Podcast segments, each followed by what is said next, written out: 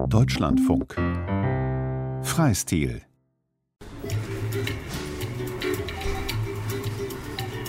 Hey, du hast so eine tolle Stimme. Ja, und weißt du was? Mit einer wunderschönen Stimme hat man nur Erfolg im Leben. Schönsprech Die Inflation der angenehmen Stimmen. von Christoph Spittler. Ich bin jemand. Mein Name spielt keine Rolle. Aber ich spiele eine Rolle. Ich spiele die Rolle eines Normalverbrauchers. Ich spiele eine Rolle, aber ich bin kein ausgebildeter Schauspieler. Und ich habe keine Sprechausbildung. Ich bin ein sogenannter Laiensprecher. Knackig frisch und mit dem vollen Geschmack der Natur. So muss ein guter Tafelapfel. Ich bin ein ganz normaler Mensch. Ich habe eine Arbeit und ich habe eine Wohnung. Nach der Arbeit gehe ich im Supermarkt einkaufen. Im Supermarkt spielt das Supermarktradio Werbespots. Gut gelaunte Stimmen berichten von guten neuen Produkten oder solchen, die gerade im Sonderangebot sind. Die Stimmen sind sehr angenehm. In Klasse 1 aus Deutschland sind genau der richtige Snack für zwischendurch. Gibt es zu viele angenehme Stimmen? Ich bin eine Schauspielerin. Gerade lese ich einen Text, den ich nicht geschrieben habe. Es ist der Text eines Autors, in dem der Autor schreibt, was er denkt, was ich denken könnte. Das spielt aber alles keine Rolle. Es ist normal für mich, so zu tun, als wäre ich jemand, der ich nicht bin, denn ich bin ja eine Schauspielerin. Vielleicht erkennen Sie meine Stimme. Ich bin Synchronsprecherin, zum Beispiel die von Julia Roberts. Vielleicht erkennen Sie meine Stimme aber auch, weil ich eine Werbesprecherin bin. Es ist normal für mich, so zu tun, als fände ich ein Produkt gut. Ich bin Maria Göres. Ich arbeite freiberuflich im Bereich Stimme und zwar als Stimmbildnerin und Gesangslehrerin. Bin aber auch selber Musikerin und das Thema Stimme begleitet mich in meinem beruflichen Umfeld eigentlich permanent. Das ist mein Atem. Es ist Luft, die in meine Lungen eingesaugt und wieder ausgestoßen wird. 78% Stickstoff, 21% Sauerstoff, 0,9% Argon, 0,4% Kohlendioxid. Also wir haben eigentlich drei Hauptaspekte bei der Stimme, die zusammenkommen. Wenn ich es jetzt ganz grob beschreibe, der Atmungsvorgang, Der Atem rauscht durch meine Nase, den Rachen, die Luftröhre, die Bronchien bis in die kleinen Lungenbläschen und wieder zurück. dann haben wir den Vokaltrakt, also den Bereich des Kehlkopfs, wo die Stimmbänder drin liegen.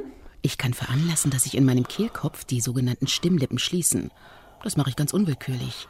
Dann, wenn ich Laute von mir geben will. Und wir haben die Resonanzräume, die Ansatzräume, also die Bereiche, wo der Klang verstärkt wird und dann in seiner spezifischen Eigenschaft geformt wird. Die Luft, die von den Stimmbändern in Schwingungen versetzt wurde, verlässt meinen Mund. Es ist dieselbe Luft, die vorher in meinen kleinen, zarten Lungenbläschen war. Das bin ich. Meine Stimme, das bin ich. Mein Wille formt die Worte. Meine Emotionen formen die Art, wie die Worte ausgesprochen werden. Das bin ich. Manchmal bin ich ein Erfrischungsgetränk. Manchmal bin ich eine Damenbinde. Die roten Äpfel gibt es in der 1-Kilo-Schale schon zum tollen Aktionspreis von 99 Cent. Wenn ich im Supermarkt bin und die getrockneten Tomaten oder das Spülmaschinensalz suche, komme ich manchmal ins Träumen. Manchmal ertappe ich mich dabei, dass ich unter einem der Lautsprecher stehen bleibe, aus dem die angenehmen Stimmen kommen. Ich fühle mich eingelullt und wie in Trance und muss einfach zuhören. Überall sind angenehme Stimmen in der Luft. Im Kino und im Radio und so.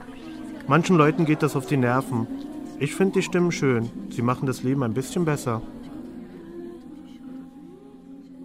Also der Begriff schön an sich ist ja schon sehr unspezifisch, weil er sehr ähm, subjektiv wahrgenommen wird. Je nach Erfahrung, auch natürlich kultureller Prägung, Hörgewohnheiten, immer wieder anders bewertet wird. Was finde ich denn schön an diesen Stimmen? Ich reagiere auf Stimmen dann, empfinde sie als schön, wenn sie eine gewisse Kombination haben aus freier Sprechtechnik, sogenannter freier Sprechtechnik, und ähm, dem Bewusstsein des Sprechers über seine stimmliche Wirkung. Schön. So schön. Oh, so angenehm. Frei bedeutet in dem Falle, dass die Stimmbänder, die am Kehlkopf sitzen, eigentlicher Klangerzeuger sind. Der ganze Bereich darum, man könnte das nennen Transportweg des Klangs.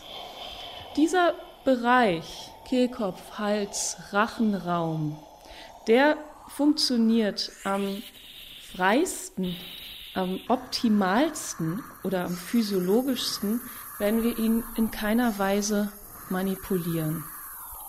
Also irgendwie versuchen da kompensatorisch Druck auszuüben. Ich fasse mir unwillkürlich an den Kehlkopf. Uh, übe ich Druck aus? Ah, ich spüre ein Vibrieren. Können Stimmen zu schön sein? Ist es eigentlich für dich so okay äh, zum, zum, zum Lesen oder hast du es irgendwie gern anders? Nee. Okay. Wir müssen dann auch gleich anfangen. Wir müssen heute noch ganz. Ja.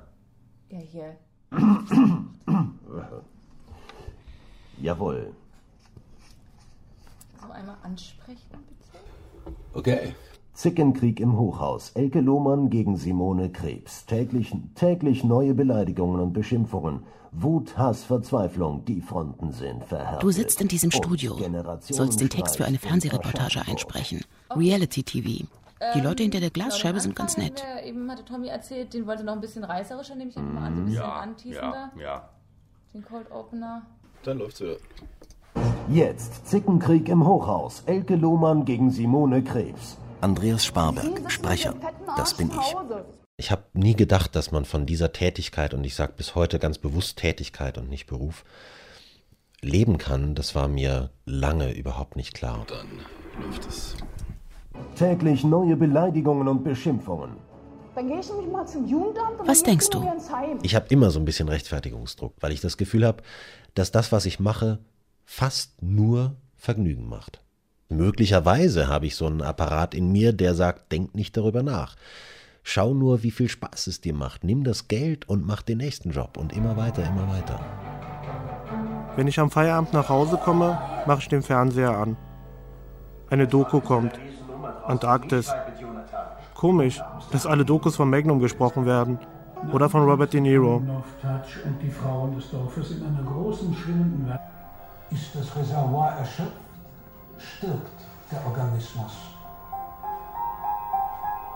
Also es gibt, es gibt mit Sicherheit den einen oder anderen Sprecher, der so ein bisschen klingt wie Christian Brückner. Aber ob es, ob es sich dabei um Christian Brückner Imitatoren handelt.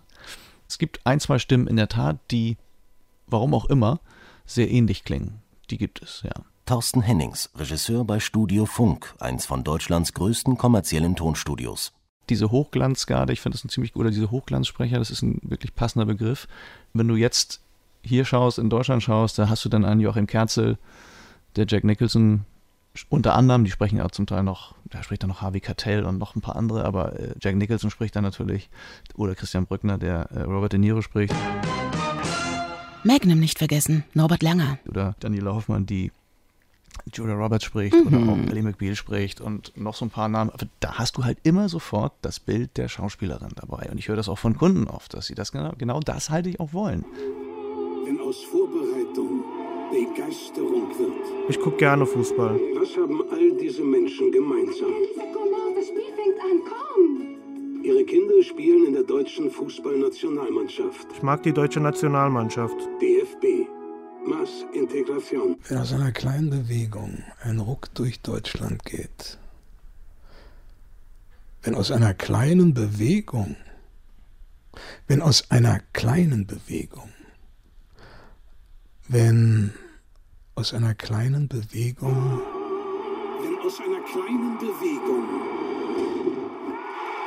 ein Ruck durch Deutschland Ein Ruck durch Deutschland geht. ist schon, also schon eine gute Truppe.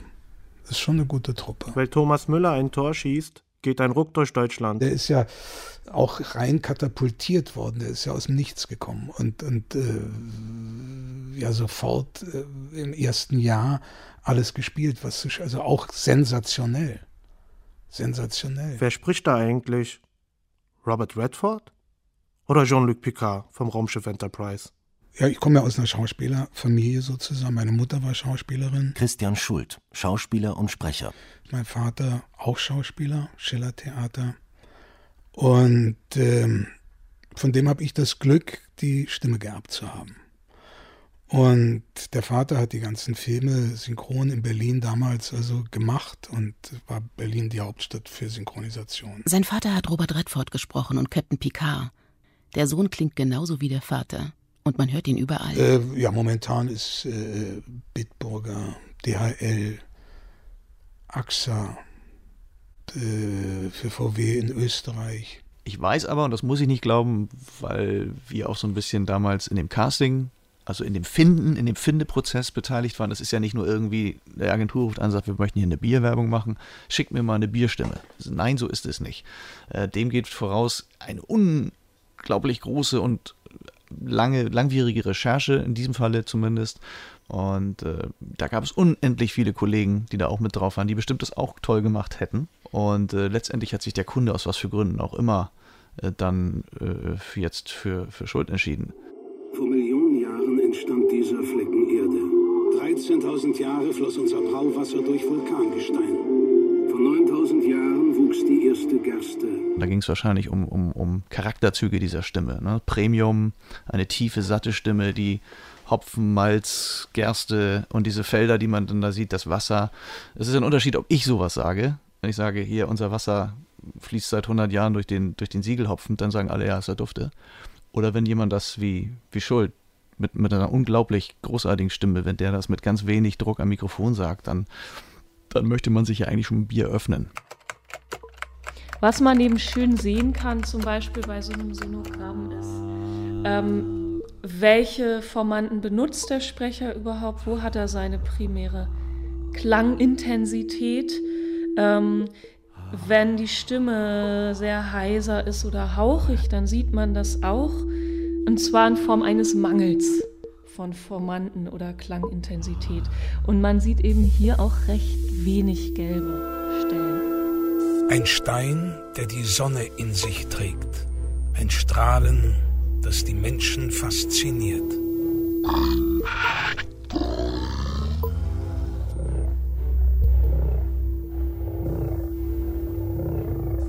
Diese Stimme von Christian Schult kennt fast jeder. Sofort kommt spontane Reaktion, ach, das ist ja der, den ich neulich in der Doku gehört habe, ach, das ist doch der, der ähm, VW-Werbung spricht, ach, das ist doch der, der dies oder jenes macht.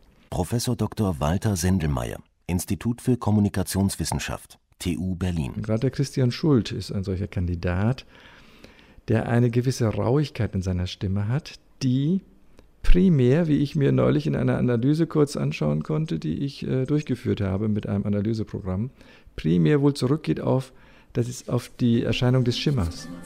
Hm, Schimmer.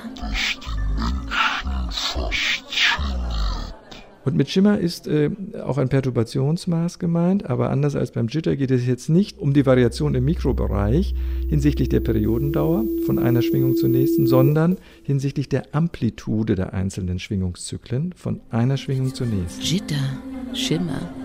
Das klingt schon so nach Glamour, nach Lametta, nach silberglänzendem Konfettiregen. Schimmer.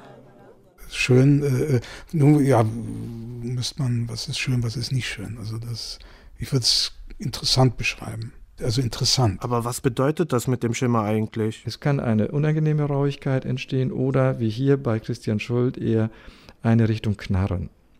Und das liegt hier bei Christian Schuld vor, was auch dazu führt, wie ich festgestellt habe, äh, durch Befragung von Hörern, dass die Stimmlage von Christian Schuld von allen, die ich gefragt habe, als tiefer eingeschätzt wird, als sie tatsächlich ist. Ich finde das ja nicht speziell. also ich rede immer so.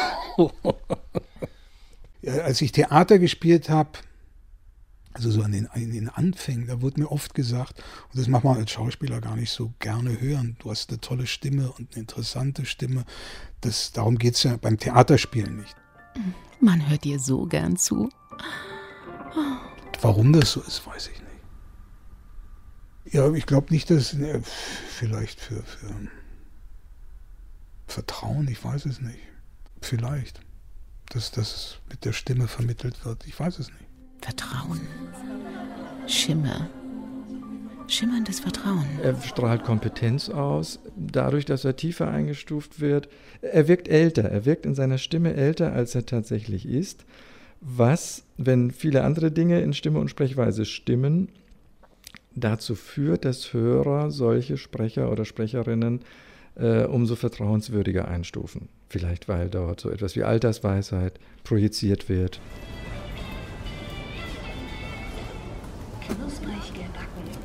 Im Supermarktradio sprechen meine Stimmen. Meine Stimmen. Manchmal höre ich sie auch, wenn ich gar nicht im Supermarkt bin. Wenn ich ehrlich bin, habe ich ihnen schon Namen gegeben. Ich nenne sie Daniela und Andreas. Daniela und Andreas sind bestimmt sehr glücklich und sehr schön. Hallo Andreas. Hallo Daniela. Wie geht es dir? Oh, ich bin sehr glücklich. Du bist so schön heute. Also machen wir bei Null 20. Genau. Vielleicht wirklich das. Oh, Entschuldigung. Ähm, vielleicht wirklich, dass du nach jedem Wort so Wut, Hass, hm. Verzweiflung hm. noch ein bisschen so die Pause ein bisschen länger ziehst. Ja. Okay. Mehr Dramatik. Wenn mich nicht in der Lage ist, dich zu erziehen. Wut, Hass, Verzweiflung. Ähm, das war schon sehr schön, aber ich glaube, die Sätze, das war so, die letzten drei waren so sehr gleichförmig. Die hatten mhm. alle okay. drei okay. die gleiche Sprachmelodie so. Jawohl. Wollen wir dann den gleichen Einstieg nochmal machen? Ja. Seit drei Jahren lebt hier Simone Krebs mit Tochter Jessica. Ich überlege, wie es wohl wäre, wenn alle Menschen sprechen würden wie Daniela und Andreas. Die ganz normalen Menschen. Morgens beim Bäcker. Guten Tag. Guten Tag, der Herr. Ich möchte bitte fünf Brötchen und ein Pain au Chocolat. Fünf Brötchen und ein Pain au Chocolat. Oh lala. Aber gern doch, mein Herr. Sehr lieb von Ihnen. Vielen Dank. Aber gern doch. Was macht das? Das macht 2,30 Euro. Bitte schön. Danke. Und einen wunderschönen Tag noch. Werde ich haben mit meinem Pain au Chocolat. Auf Wiedersehen. Was kann ich für Sie tun, junger Mann? Ein Schokobrötchen bitte. Wenn ich im Alltag spreche, dann Berliner ich sehr stark und bin äh, auch leicht sehr hoch und aufgeregt, wo so Frauen zu neigen und wo mein Mann dann immer sagt, oh, halt die Klappe, das geht gar nicht. Und mein kleiner Sohn, der hat mal zu mir gesagt, ähm, als ich irgendwie mit ihm geschimpft habe wegen Hausaufgaben oder irgendwas, sagte er, oh Mama, sprich doch mal mit der Stimme aus dem Radio zu mir. Wer ist die Stimme aus dem Radio? Daniela Hoffmann, Schauspielerin und Sprecherin. Also ich weiß, dass der allererste Film, also als ich Pretty Woman gemacht habe, und da war ich ja ganz, es war ja ganz frisch, das war 1990. Und da lief der in der Waldbühne. Und da war ich das erste Mal in der Waldbühne und das war schon enorm. Also da saß ich da und war so stolz und dachte so, boah, und jetzt sitze ich hier und ich spreche und alle müssten das jetzt hören. Und dann habe ich mit meiner Freundin so ein bisschen lauter geredet, damit auch alle hören, dass ich das spreche. Das hat natürlich kein Schwein erkannt. Aber da war ich stolz, da habe ich mich, war, das war ein ganz tolles Gefühl, das erinnere ich mich heute noch. Ich bin nicht Julia Roberts. Als ich äh, dafür gecastet wurde, haben wir schon sehr gleich geklungen. Sie hat so ein Knarzen in der Stimme und ist so, hat immer so diesen leichten, knarzi-sexy Ton und hey, und immer so dieses, sie drückt so ein bisschen. Daniela, es ist dieses Knarzen. Dieses Knarzen macht mich fertig. Ich weiß nicht, wie ich es dir sagen soll. Was denn? Ich. Ich denke oft an dich. Ich mag dich. Aber wer bin ich? Du bist die Stimme aus dem Radio. Ich kann dir nur sagen, was, was ich so merke, was ich so als Feedback bekomme. Und das ist fast immer so dieses, ähm, sie wollen immer dieses leicht, ähm, äh, ganz leicht erotische, so ein Hauch äh, sexy. Das, das finden die meisten immer sehr, aber nicht aufdringlich. Es darf nicht billig klingen oder es darf nicht nuttig klingen oder so.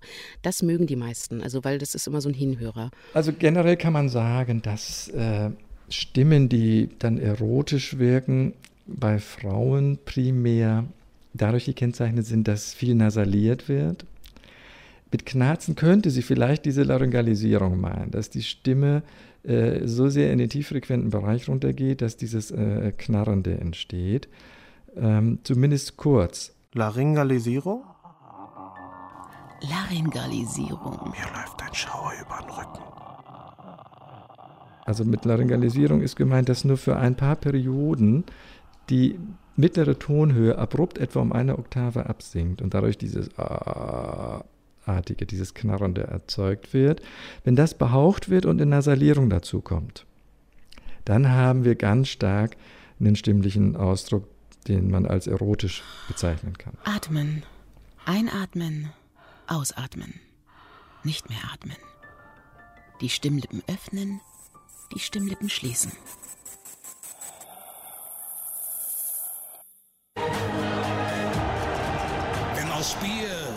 Ich gucke gerne Fußball.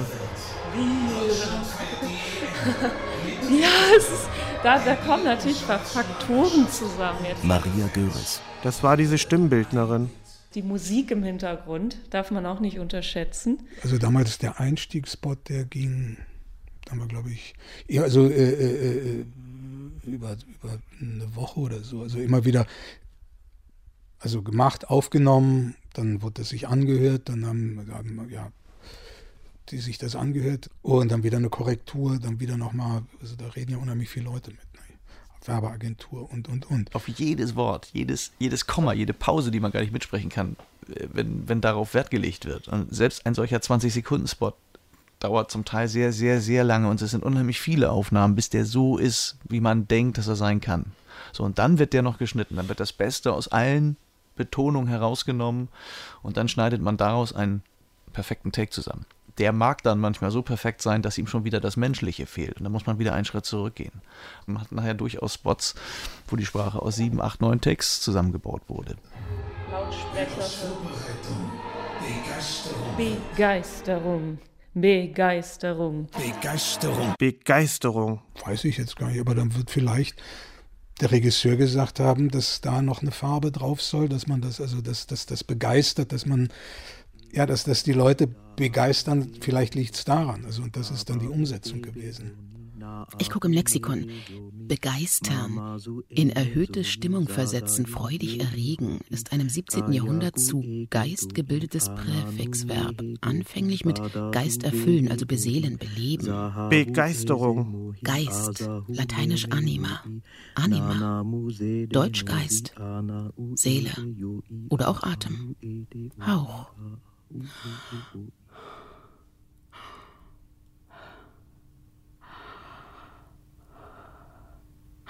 Dadurch, dass wir so geprägt sind durch Hörgewohnheiten, bestimmte Modi schon immer wieder in Werbung, in Medien, im Radio permanent wiederholt werden, es quasi sich einschleift, stellt sich mit der Zeit bei den Hörern eine Gewohnheit ein.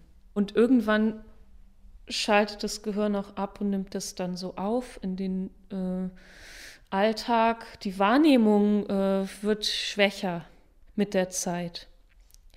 Und ich habe den Verdacht, dass man, ähm, indem man Hörgewohnheiten wieder durchbricht mit solchen Überbetonungen oder ungewohnter Artikulation bestimmter Worte, dass man ähm, damit diesen Mechanismus möglicherweise wieder aushebeln kann. Begeisterung. Ein Ruck durch Deutschland. Ja, das ist jetzt also, was, ja, das ist also wie soll ich das erklären? Wie geht das zu? Ja, man steht da alleine in der Kabine und äh, kriegt dann gesagt, dass man also noch mehr Gefühl, dann speziell mit diesem Ruck, dass da also irgendwie noch eine Farbe, noch ein Stern drauf sein soll, wenn ein Ruck durch Deutschland geht und dann versucht man das halt umzusetzen. Das ist, der sitzt, also ja, sitzen sie zu zweit, zu dritt, jeder unterschiedlich. Das also, ich saß schon vor saßen sie also hinter der Glasscheibe zu acht. Ein Ruck durch Deutschland geht. Deutsch. ja. Also besonders äh, raussticht das Tsch in dem Moment, dieses Deutsch, Deutschland. Also die Konsonanten sind schon sehr stark hervorgehoben. Zum Beispiel ist es so eine gewisse Weichheit trotzdem in dieser sehr ähm, mm, starken, überbetonten Artikulation bestimmter Worte gibt es so einen gewissen weichen Tonus in der Stimme. Deutschland, Deutschland, Schland. So sympathisch, so weich. Und niemand braucht Angst zu haben. Die Stimme, jetzt für mich ganz subjektiv, ähm, erweckt auf jeden Fall Sympathie dann spielt sicher auch eine Rolle, in welchen anderen Zusammenhängen hat dieser Sprecher gesprochen. Robert Redford, dieser Pferdeflüsterer, und Jean-Luc Picard, ein megaweiser Raumschiffkapitän, der totale Führungsqualitäten hat, aber auch mal soft sein darf. Ich erinnere mich, dass Captain Picard in einem Enterprise-Film weint. Ich denke nicht daran, den Mintakanern irgendwelche Gebote aufzuzwingen. Deutschland. Ich will doch gar nicht über Deutschland nachdenken. Was interessiert mich Deutschland? Wut. Hass, Verzweiflung. Dann noch ein klein bisschen im Subbass was anheben oder im, im, im normalen Bassbereich, wenn der Subbass hier weg ist. Vielleicht ein bisschen Präsenzen dazugeben. Das wäre dann folgendermaßen. Wut, Hass, Verzweiflung. Jetzt kriegt man diese typische Werbestimme, die so ein bisschen crisp wird oben.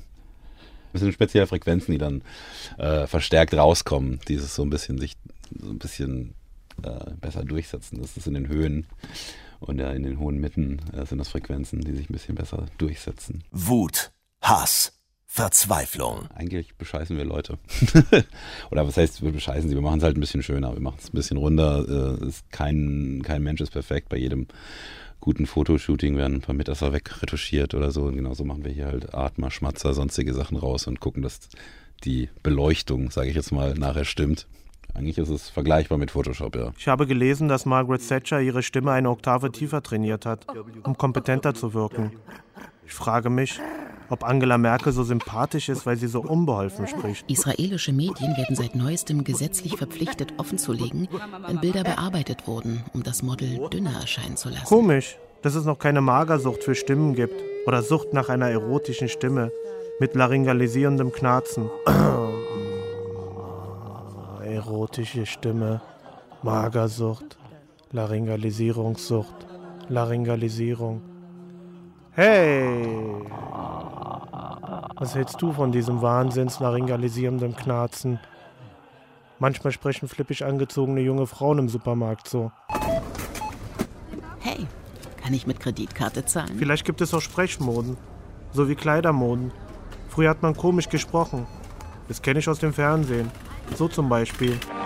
Da bist du ja endlich. Es ist ein bisschen spät geworden. Ja, darum haben wir dem Läusel das Ehrengeleit gegeben. Ja. Oder auch so. Generalleutnant von Briesen, der im Polenfeldzug schwer verwundet wurde und nach seiner Genesung... Es war Pflicht, dass man das R zu rollen hat, weil das einfach dazu gehört. Das, gehört, das gehörte zur Norm.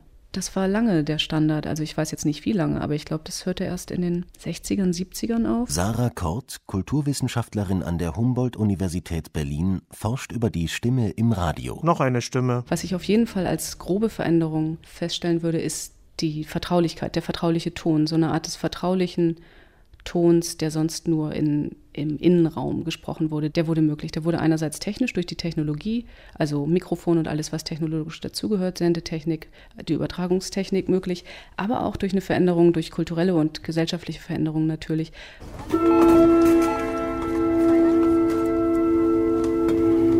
Die intimsten Reaktionen der Menschen sind ihnen selbst gegenüber so vollkommen verdinglicht, dass die Idee des ihnen Eigentümlichen nur in äußerster Abstraktheit noch fortbesteht.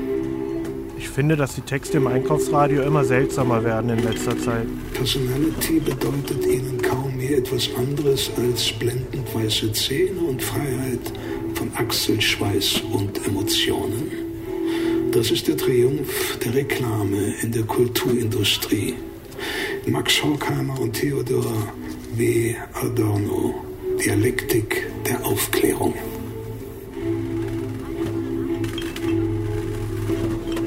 Das ist aber negativ doch eigentlich, oder? Ja, ist das dann nicht geschäftsschädigend, wenn ich das vortrage? Machen Sie sich keine Sorgen. Gelegentliches Zitieren von Klassikern der Kulturkritik schmälert Ihre Wettbewerbschancen keineswegs. Mir macht Sprechen Spaß. Andreas Sparberg, Sprecher. Mir macht das Sprechen selbst Spaß. Und mir macht es Spaß, einen billigen, schlecht geschriebenen Werbespot für die Techno-Disco an der Autobahnabfahrt zu sprechen. Das hört sich blöd an, aber, aber das adäquat umzusetzen, ist ein Vergnügen. Mm, es ist ihm also ein Vergnügen. Die täglichen Jobs als Sprecher, die bedienen in der Werbung ein sehr übersichtliches, winzig kleines Spektrum von Gefühlen. Das ist so der alleräußerste Rand dessen, was vielleicht ein Schauspieler kann. Also überschäumende Freude, Begeisterung, einschmeichelnde Attitüde oder harte, verkäuferische, das sind so sozusagen Gefühlshaltungen, die man irgendwann lernt wiederzugeben, die aber einen nicht wirklich irgendwo seelisch mitnehmen, wo man von sich nicht wirklich etwas mitgibt. Ich atme ein und aus. Ich hauche dem Produkt meine Gefühle ein. Es ist ganz einfach. Es ist doch ganz normal und ganz, ganz einfach. Es ist doch bloß ein Job. Der Text steht da, ich mache den Mund auf und der Text geht durch mich durch. Durch mich durch? Und weil ich im Laufe der Zeit in dieser Tätigkeit Reflexe entwickelt habe und ein, ein, ein kleines Spektrum an Haltungen, weiß mein Sprechapparat sozusagen, wie der Text gesprochen werden will. Das heißt, dass dieser Mechanismus in mir von alleine weiß, was zu tun Dieser Mechanismus. Wenn ich richtig schlecht gelaunt bin, kann ich mich ins Studio setzen und einen dieser Verkaufstexte oder irgendeinen fröhlichen oder ein Kinderbuch äh, sprechen und nichts davon wird in meiner Stimme zu hören sein. Du wirst dem Schuh auch nicht ansehen, dass der Schuster schlechte Laune hat. Das ist einfach ein Handwerk, was dann abgetrennt von meiner Befindlichkeit funktioniert. Abgetrennt. Ich lüge ja, wenn ich sage, unfassbar, unglaublich lecker dieses Mineralwasser. Lügen? Ist das jetzt nicht übertrieben? Mir ist es völlig Wumpe. Ich mache Mineralwasser hier immer mit meinem Mineralwasserbereiter. Ich würde keine Flaschen in den vierten Stock schleppen. Wozu? Und setze mich in die Kabine und spreche von einem Wasser, das so rein ist, dass man sogar 400 Meter unter die Erde gräbt, um es äh, aus dieser Tiefe, wo es ja noch reiner als rein gewaschen ist, hochzuholen. Stellst du dir manchmal Fragen? Welchen möglicherweise unschönen Effekt hat denn das, dass man sich, dass man sich verkauft und dass man gewerbsmäßig lügt? Fragst du dich in letzter Zeit manchmal, ob es krank macht? Wahrscheinlich habe ich so einen gut funktionierenden Verdrängungsapparat, der mir einfach kategorisch verwehrt, moralisch über das nachzudenken, was ich tue. Wie weit würdest du gehen? Ich würde ungefähr jeden Job annehmen, der sich im Rahmen des Grundgesetzes und der zehn Gebote oder was auch immer man so als äh, moralisch geboten anerkennen mag, befindet. Wie weit würde ich gehen? Also ich hab, äh, bin einmal gefragt worden für eine Slip-Einlage, glaube ich, war das. Da stand da, erster Satz, Frau, Klammer auf, fröhlich. Jede Frau hat Ausfluss, das ist doch ganz normal. Und ich so, das sag ich nicht. Wie jetzt, das sagen Sie nicht, das ist die Werbung, dafür sind Sie hier. Ich sage, das sage ich nicht, das ist, erstens ist es falsch. Und außerdem finde ich das widerlich. Ich mach das nicht, nein, ich nicht, bin gegangen. Habe ich nicht gemacht. Vielleicht geht es auch um ganz andere Kaliber als um Damenbinden. Gab es nicht schon Diktaturen, die uns mit schönen Stimmen manipuliert haben? Blutlust soll Flucht drängen. Seine Gottheit ersetzen. Zwischwicklung soll Lebensverdichtung zum möchte man Glauben noch Ersetzen. zu deinem Dienst verbinden. Von Westen, Osten, Südosten und Süden wiederfinden, so sollst du mir das Gleiche tun.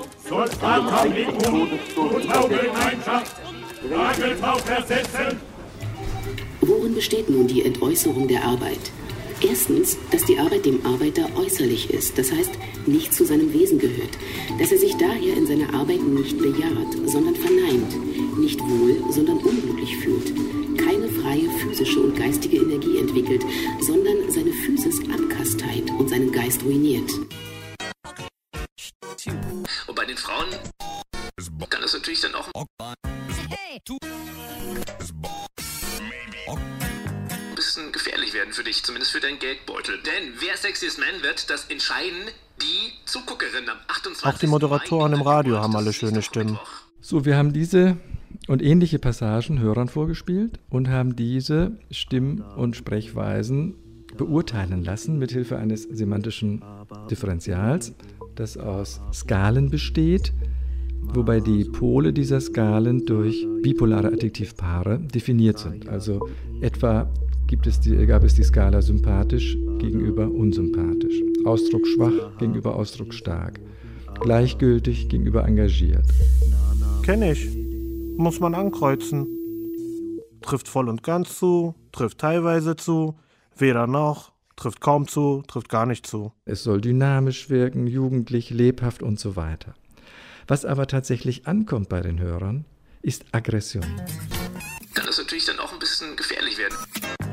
Wenn man jetzt sich von diesem Anspruch wirklich eine echte Emotion mit dem Inhalt zu verbinden, wegbewegt, kommt man sofort in einen Bereich, wo die Wirkung der Stimme oder die Wirkung des Inhalts nur noch hergestellt werden kann, indem man überspitzt und überbetont. Also alles muss irgendwie übertrieben werden in eine bestimmte Richtung, damit es noch wahrgenommen wird, weil die eigentliche Verbindung fehlt.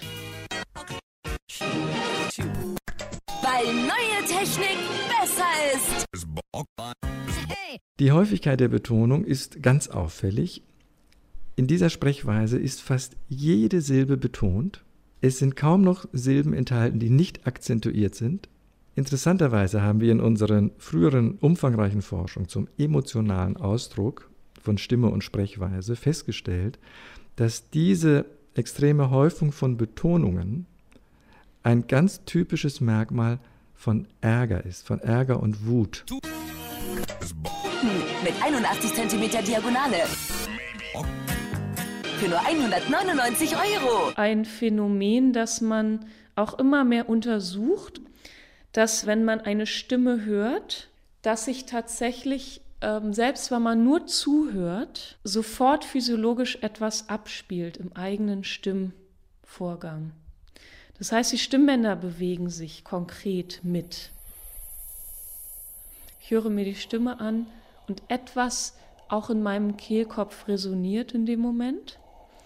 Und daher ist es auch empfohlen, Sängern, die aktuell oder auch Sprecher aktuell stimmliche Einschränkungen haben, wenn sie im Heilungsprozess sind, sich keine Stimmen anzuhören. Ich stelle mir meine Stimmbänder vor, wie sie sich wehrlos mitbewegen. Ich nehme mir vor, wegzuhören. Ich nehme mir vor, zu schweigen.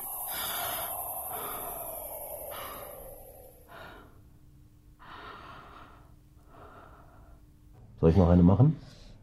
Es war. Nee, es war, es war eigentlich schon. Auch nicht. Mh, hm, nee, das war schon ganz gut. Ähm, also, ich mach's einfach nochmal. Okay. Hm. Wir gucken mal. Ich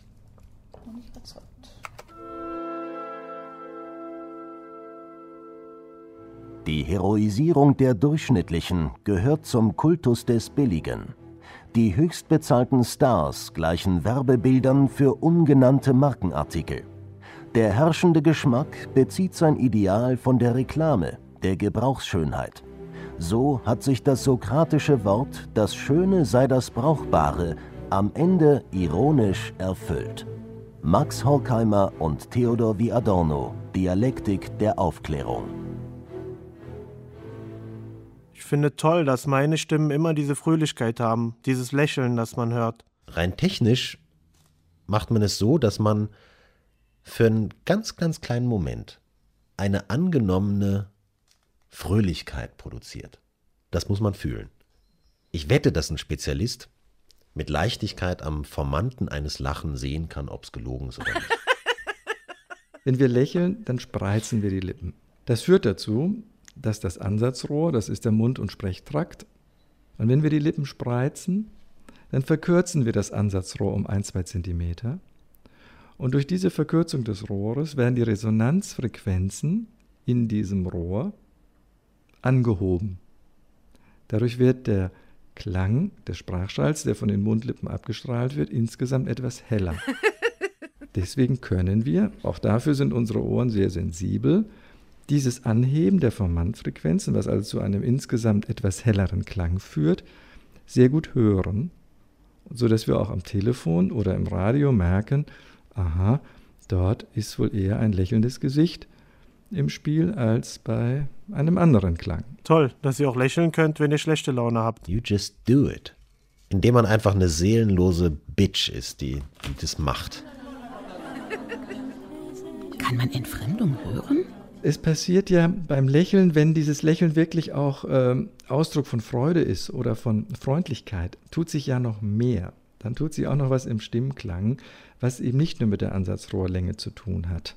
Wenn wir etwa Freude empfinden, passiert auch etwas in der Prosodie unserer Satzmelodie, es passiert etwas in der mittleren Stimmtonlage, es passiert etwas mit dem Timbre insgesamt.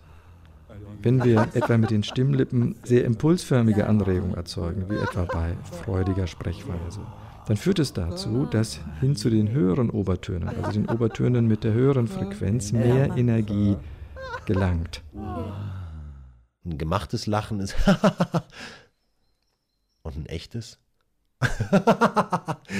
Kaum ein Unterschied. Aber das zweite habe ich jetzt ein bisschen mehr gefühlt. Wenn dies aber nicht der Fall ist, wenn das Ganze äh, im Schwingungsablauf eher sinuidalen Charakter hat, das heißt also nicht so impulsförmig die Stimmlippen zusammenklatschen beim Schließvorgang, also weicher zusammenklatschen, dann verschiebt das die spektralen Eigenschaften dahingehend, dass auf dem Grundton und den ersten zwei, drei harmonischen fast die gesamte Energie des äh, Sprachsignals konzentriert ist. Und dann klingt das sehr viel dumpfer, sehr viel dunkler, sehr viel gedämpfter, so wie wir das etwa von traurigen Stimmen kennen.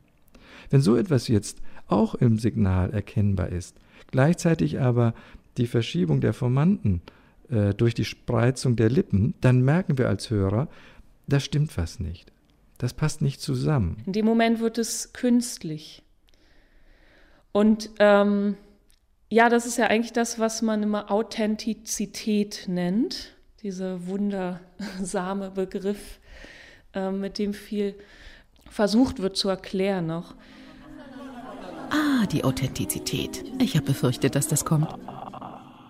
Also ich denke, dass es was damit zu tun hat, dass, dass ich äh, äh Theater gemacht habe. Nicht? Da ist man ja auch, dass man also irgendwelche Rollen spielen muss, äh, äh, Situationen, Gefühle vermitteln muss. Das ist es ja. Also es geht ja um, um, um, um Gefühlswelten. Wie soll ich das jetzt erklären? Das ist ja.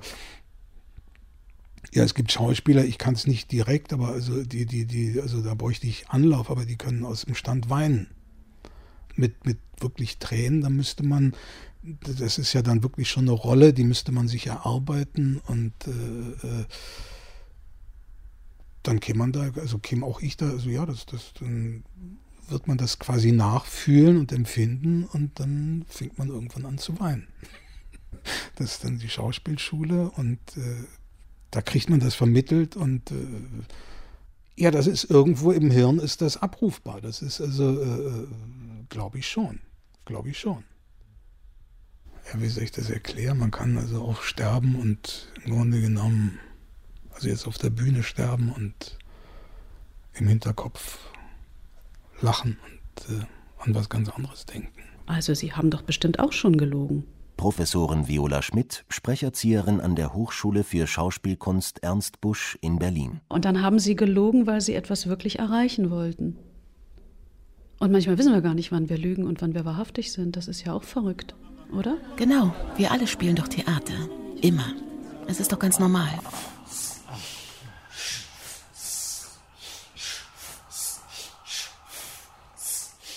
Na, wir fangen an im ersten Studienjahr, äh, dass die ihr eigenes Material erstmal kennenlernen, dass sie erstmal rauskriegen, was habe ich für einen Körper, wie verhält er sich, was hat er für Angewohnheiten und die gucken wir uns an. Wo sitzt die Stimme, wo kann man die Stimme fühlen, was ist mit dem Atem los, dann guckt man, wo kommen die äh, her, was haben sie für mundartliche Probleme oder für Sprachstörungen. Das listet man erstmal alles auf und dann fängt man an zu verändern. Man sagt, hm, müssen wir mal gucken, ob wir den Atem ein bisschen tiefer in den Körper bekommen bekommen.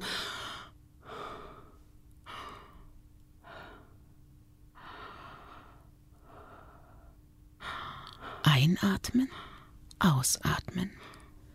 Mein Atem streicht an meinen Stimmlippen vorbei. Zärtlich. Einatmen heißt ja inspirieren, das heißt, das Wort Inspiration ist da verborgen. Also guck mal, dass du Atem und Denken zusammenkriegst. Es kitzelt ein bisschen. Mein Atem fühlt sich komisch an. Dann probier mal deinen Atem zu zentrieren und dann versucht man jemanden zu bewegen mit einem Konsonanten. Und mal oder Also ich möchte nicht, dass die alle gleich klingen, sondern ich möchte, dass die ihre Individualität entfalten können, dadurch, dass sie ihre Möglichkeiten erweitern. Wachsmaske. Wachsmaske. Wachsmaske. Ja, gesagt weiter. Ich habe an der Hochschule studiert in Leipzig an der Theaterhochschule und wir hatten vier Jahre lang Sprechunterricht. Ich weiß noch, wir hatten Übungen tschechisches Streichholzschächtelchen und chinesisches Milchfläschchen. Das ganz schnell hintereinander, ganz oft. Äh, ähm, tschechisches Streichholzschächtelchen und chinesisches Milchfläschchen. Tschechisches Milchmädchen und chinesisches Streichholzschächtelchen. Es gibt auch ganz unausgebildete Sprecherstimmen, die toll sind. Also die äh, eine Authentizität haben, die, äh, die man äh, gar nicht erreichen kann bei einem ausgebildeten Schauspieler. Naja, das ist vielleicht dieses, also es gibt in der Gesellschaft ja immer, im Theater, ja, gibt es ja diesen Hang zum, äh, wir müssen authentisch sein und so, das äh, weg vom Artifiziellen. Äh, gut, der große Hype ist schon vorbei, sich Laiendarsteller auf die Bühne zu holen oder auch im Film hat man das ja auch ganz häufig. Das hat einen gewissen Reiz, äh, aber das ist dann auch schnell wieder vorbei, glaube ich. Mhm. Der, der Schauspieler muss das schaffen. Authentizität. Meine Frau sagt immer, äh, so ein Autofahren ist kriminell, sagt er immer. Ne? Da muss man wissen, ich bin Schlagzeuger bei Let's Fets. Das ist eine Coverband hier aus dem Bergischen. Und äh, wenn ich nachts über der Autobahn fahre, und da kommt äh, jetzt ganz hatte die Ehre, die Spots machen zu dürfen. Ähm, das sind Spots, die Testimonial-Spots sind, mehr oder weniger. Das heißt, wir haben da keine Schauspieler vorm Ohr, sondern Menschen. Und äh, die, diese Menschen berichten mehr oder weniger frei von irgendwelchen Dingen, die sie während der Autofahrt tun. Das war die Idee. Authentischer als so kannst du gar nicht sein. Geht das dann nur noch, ne? Weil sie nie wissen, wer vor ihnen fährt. Was sollte natürlich sein an einer Stimme aus dem Radio? Da gibt es ja irgendwie nichts Natürliches. Das ist durch die ganze Technik gekommen. Die Menschen, die da sprechen, sind in der Regel ausgebildet, haben eine Sprechtechnik gelernt und interessant ist natürlich, dass wir trotzdem noch denken, irgendetwas klingt künstlich, aufgesetzt, manches authentisch und wieder anderes nicht. Das ist natürlich total interessant, weil das in einem abgrundtief künstlichen Kontext stattfindet, wenn man so will. Ja, wo? Wo fängt sie an, die Künstlichkeit?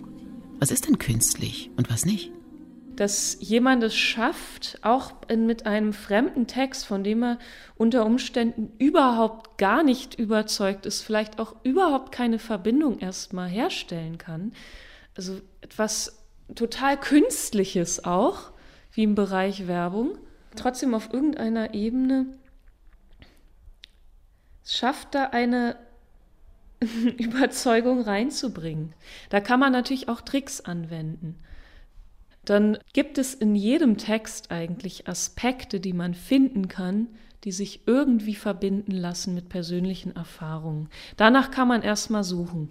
Sind es entfremdete Emotionen? Hm. Ich bin nicht Coca-Cola. Ich muss nicht dran glauben. Das ist ganz normal. Ich muss gar nichts fühlen. Es tut doch gar nicht weh. Oder doch? Irgendwie muss man sich vorstellen, dass Coca-Cola jetzt gerade überlebenswichtig ist und dass man ohne Coca-Cola diesen Tag nicht überstehen kann. Keine Ahnung. Ich habe das noch nicht gemacht. Ich kann das für den Schauspieler immer sagen, aber da geht es halt um mehr als Coca-Cola und da ist es dann auch leichter. Also da geht es immer um Leben und Tod in den Stücken und da geht es um große weltpolitische Dinge. Also da ist es einfach leichter als bei Coca-Cola. Es ist ein Job. Ich bin Schauspielerin, nichts weiter. Persil und Shakespeare sind doch strukturell das Gleiche. Ich spiele nur eine Rolle. Manchmal frage ich mich allerdings, ob man doch davon krank wird. Wahrscheinlich, ja. Mundkrebs, Gehirnkrebs, keine Ahnung. Ich weiß es nicht. Also das Auffälligste ist, dass die Beschäftigung mit der Stimme einen ganz schnell in die Irre führt. Ich glaube, es hat mit dem Inneren und dem Äußeren zu tun. Es hat damit zu tun, dass die Stimme an sich ja so hybrid ist. Die ist ein bisschen Körper, die ist ein bisschen nicht Körper, die ist flüchtig und die ist doch irgendwie manifest. Man kann sie aufnehmen, dadurch wird sie physisch. Und das macht sie sehr ambivalent und sehr kompliziert. Und es macht es auch schwer, über sie zu sprechen. Alle haben gewonnen. Und jeder will seinen Beitrag leisten zum Frieden. Nee, sorry. Ja, alle, hast du aber schon richtig betont, ja. alle haben ja. gewonnen. Ja. Alle haben gewonnen und jeder will seinen Beitrag leisten zum Frieden in der Nachbarschaft. Yep. Wunderbar, fertig. That's it. Yay. Yep. Juhu. Yay. Hey, kennst du eigentlich schon Orwells neue Welt? Nein, aber ich bin schon ganz gespannt darauf. Pass auf, es geht ganz einfach. Krieg ist Frieden. Wahrheit ist Lüge. Schönheit ist hässlich. Ich bin ein Joghurt. Der Joghurt bin ich. A ist B, C, D. Polyhaftigkeit ist leblos, Menschenkrümmung austäubend. Überzweifeln ist durchschuldig, Appelldünstung gehaltsgegenwärtig. Ich fasse mir an den Kehlkopf. Ich spüre ein Vibrieren. Super sexy knarzendes Laryngalisieren. In meinen Stimmen höre ich so viel Begeisterung. Stimmen, die begeistert sind. Voller Geister. Geisterstimmen. Ich fasse mir an den Kehlkopf. Griechisch Larynx. Mein Kehlkopf fühlt sich komisch an. Als geriete die Vibration außer Kontrolle. Die Stimmen hören nicht auf zu sprechen. Es sind zu viele Stimmen. Viel zu viele schöne Stimmen. Kehlkopfentzündung. Laryngitis. Stimmbandknötchen.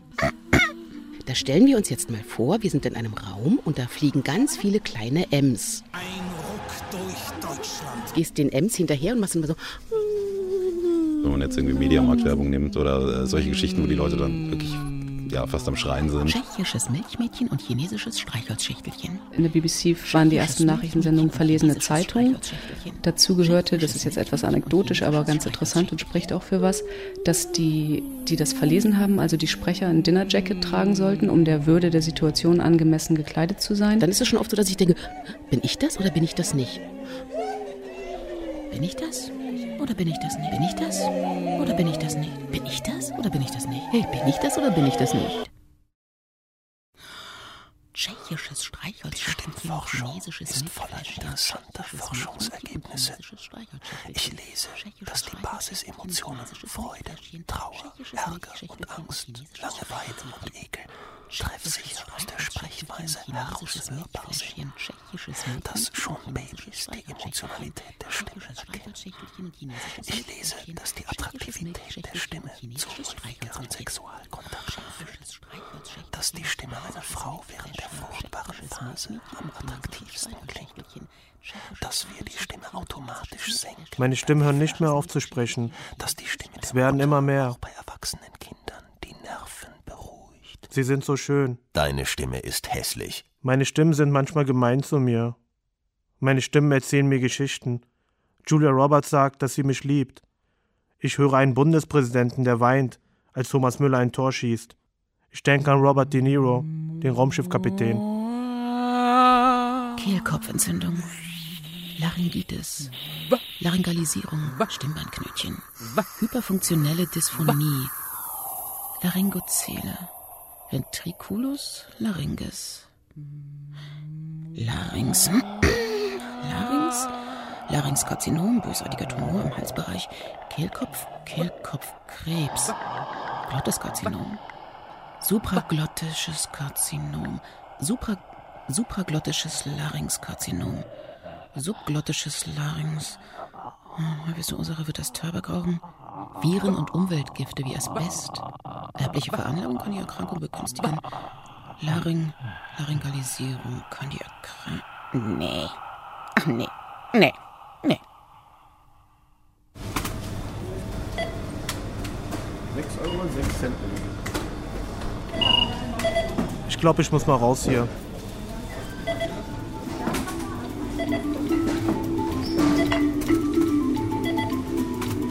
Schönsprech, die Inflation der angenehmen Stimmen von Christoph Spüttler. Mit Texten von Karl Marx, Max Horkheimer und Theodor W. Adorno. Es sprachen die Profisprecher Daniela Hoffmann, Andreas Sparberg und Christian Schult, die Sängerin und Stimmbildnerin Maria Göres, der Tonmeister Philipp Hansmann, der Regisseur Thorsten Hennings, die Kulturwissenschaftlerin Sarah Kort, die Schauspielprofessorin Viola Schmidt, der Stimmenforscher Walter Sendelmeier und Metin Polat. Ton Hermann Leppich, Regie Philipp Brühl, Redaktion Klaus Pilger, Produktion Deutschlandfunk 2012.